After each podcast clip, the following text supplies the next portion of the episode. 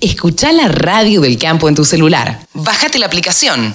Es re fácil. Ahora estamos en comunicación con Ezequiel Pesoni. Saben ustedes que Ezequiel Pesoni es un periodista que se ha dedicado a investigar o a estudiar lo que es la maquinaria agrícola, eh, fundamentalmente todo lo que se usa en nuestro país. Hola Ese, ¿cómo te va? Bien, muy bien. ¿Cómo andas, Carlos? Saludos para todos los que nos escuchan. Bueno, bien, bien, por suerte. Eh, tratando de, bueno, de eh, todo cada 15 días entender un poquito más lo que es la maquinaria agrícola en la Argentina y bueno, vos nos ayudás para eso. Y bueno, hoy se nos había ocurrido, charlando a la tarde, le cuento a la audiencia, hablar sobre fertilización en trigo. Es apropiada la época y cuáles son las cosas que hay que tener en cuenta, Ezequiel, en, en la fertilización del trigo. Bueno, hay, hay dos puntos muy importantes para considerar en, la fertilización. Eh, por un lado, el tema máquina, que lo voy a dejar para, para explicar al segundo plano, no, no por menos importante. Pero el primer punto que hay que analizar es el, el fertilizante que tenemos, ¿sí? porque hay una interacción muy fuerte entre las características del fertilizante granulado y el trabajo que hace la fertilizadora cuando nos referimos a las fertilizadoras por proyección. En el caso de las incorporadoras, eh, tiene un poco menos de efecto el, tema del material eh, de la granulometría del fertilizante. Pero cuando hablamos de máquinas por proyección, eh, la fuerza... ¿Qué son las máquinas? ¿Qué son las máquinas por proyección? Bien, buena pregunta porque yo ya me iba como que todo el mundo lo sabe. Claro, por eso. Eh, eh, las máquinas son aquellas que tienen en, en su parte trasera uno o dos platos. En general hoy el mercado está más orientado a dos platos, pero hay algunas chiquitas de un solo plato que giran. ¿eh? entonces tienen son platos que tienen unas paletas puestas en sentido vertical. Entonces el plato gira a una cierta velocidad y por esa fuerza centrífuga que el plato genera y las paletas, que, gránulo de fertilizante, el, fertilizante se distribuye en un ancho determinado. Como si fuera el voleo, pero parejito. Eh, claro, como si fuera el voleo a mano, pero mm, eh, obviamente, y ese es un punto, acabas de, de dar un punto muy, muy importante, que es justamente el resultado de la interacción entre el fertilizante y la máquina. Ah, mira, a ver. De la uniformidad de distribución, ese parejito que vos le dijiste está muy bueno. Claro. Porque de la uniformidad de distribución del fertilizante eh, depende el rendimiento del cultivo.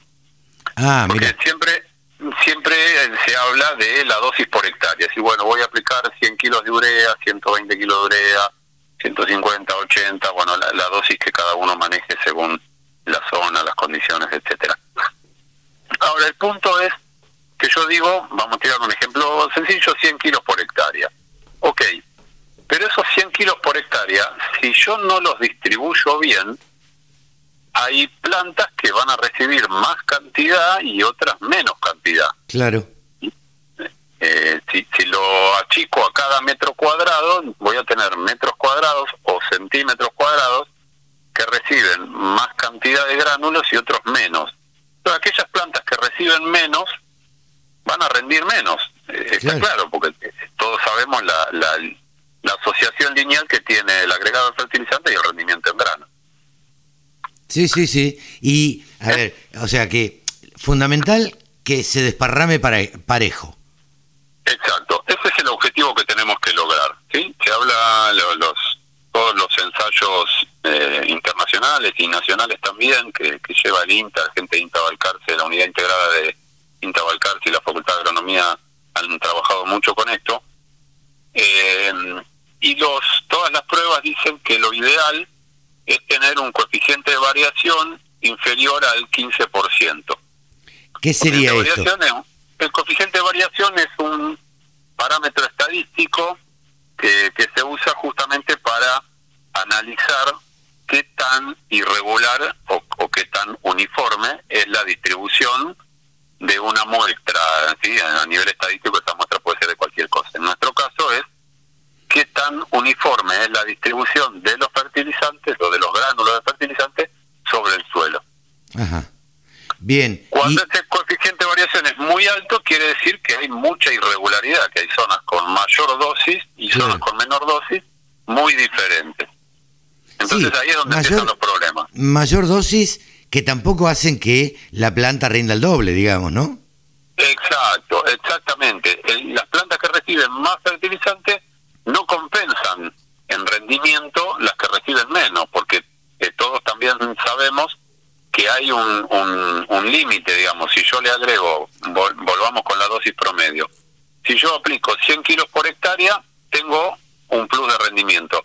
Ahora, si aplico 200 kilos por hectárea, no tengo el doble de plus de rendimiento, porque hay un momento en el que algún otro elemento es limitante y empiezo a tener un techo de rendimiento. Entonces, de nuevo, las que reciben más no compensan a las que reciben menos fertilizante, con lo cual, eh, a nivel de rendimiento por hectárea o por lote, tengo pérdidas o tengo menos rendimiento. Entonces, volviendo con lo primero que, que yo te decía, eh, la, la calidad o la distribución de partículas en una muestra de fertilizante, yo compro X toneladas de urea a un proveedor, un proveedor esa, ese, esa muestra de fertilizante tiene que tener idealmente el tamaño de partícula bastante concentrado en un rango. Si es muy amplio el rango de tamaño de partículas, si tengo gránulos muy chiquitos y gránulos intermedios y gránulos muy grandes, la fuerza centrífuga de estos platos de la fertilizadora aplicada sobre gránulos de distinto tamaño me genera una distribución muy irregular, muy despareja. Eh, pero, ¿y es posible, eh, a ver, comprar un fertilizante que sea totalmente uniforme? Bueno, totalmente uniforme no, pero sí con eh, granulometría, le, decimos que la, la sí, el, tamaño, del grano. El tamaño del grano. Bastante uniforme dentro de un rango. Existen unos, dispositivos que se llaman granulómetros, que son muy sencillos, es una suerte de, de tamices uno arriba del otro con distintos tamaños de, de abertura de los orificios, entonces vos pones la muestra ahí y chequeas qué tan eh, uniforme es la distribución de, la, de los tamaños de partículas. Okay. Y eso te sirve mucho para eh, definir después si la, la calidad de aplicación. Entonces vos con eso sabes si la calidad de muestra que compraste es buena o no tanto. Entonces, bueno, por ahí podés ir a probarla antes de comprarla o antes que te la entreguen, o bueno, ver, ver cómo reaccionamos. Claro. Eh, en segundo término dijiste que ibas a tocar otro tema, que es el de la maquinaria, ¿no? Bueno, eh, claro, y el punto que, que, que, que, más nos ocupa, que más nos interesa en, este, en esta columna es la máquina. Suponiendo que partimos de una muestra de fertilizantes más o menos uniforme, después la máquina tiene también su efecto en la distribución y en el ancho de labor, en las dos cosas. Lo que no vamos a lograr es aumentar de cualquier manera el ancho de labor. Digamos, una máquina con una muestra de fertilizante no es lo mismo aplicar urea que aplicar fertilizantes fosforados en cuanto al ancho de labor que yo puedo lograr. Pero entonces tengo máquina que van a incidir sobre el ancho de labor y sobre la distribución. Entre ellas tenemos eh, el, largo de las paletas, en algunos casos, esa es una, regulación más difícil, algunas tienen una paleta larga y una corta.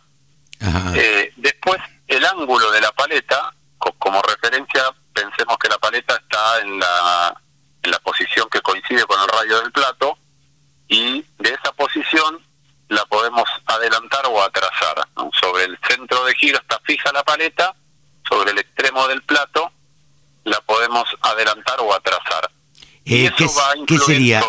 ¿Que gire más ligero o no? Mm, no, no, no, no. La posición de la paleta, imagínate ah. un plato con paletas puestas en posición vertical. Esa paleta, hacia el centro del plato, está fija. Pero en el extremo del plato, yo la puedo mover. Entonces, al moverla, hacia adelante o hacia atrás en el sentido de giro del plato, yo voy a cambiar el momento en el que la paleta suelta los gránulos cuando el plato está girando. Claro, ahora sí. Con lo cual, la, la distancia a la cual la partícula va a ser diferente. Y muchas veces puede definir eso la uniformidad de distribución. Entonces, ese es un punto importante para analizar. Claro. Siempre decimos que no hacemos, tratamos de no nombrar marcas. ¿Hay nacionales y hay, hay importadas? ¿Cómo, cómo Sí, ah, hay, nacionales y hay importadas. Hay nacionales de muy buena calidad, con muy buenas prestaciones, y por supuesto también hay importadas de, muy buen nivel. Tenés de las dos alternativas. Bien. Hemos aprendido un poquito hoy y hemos charlado con Ezequiel sobre la fertilización en trigo que ya se viene, se viene prontito. Ezequiel, muchísimas gracias como siempre y por enseñarnos un poco y bueno, nos despedimos hasta dentro de 15 días.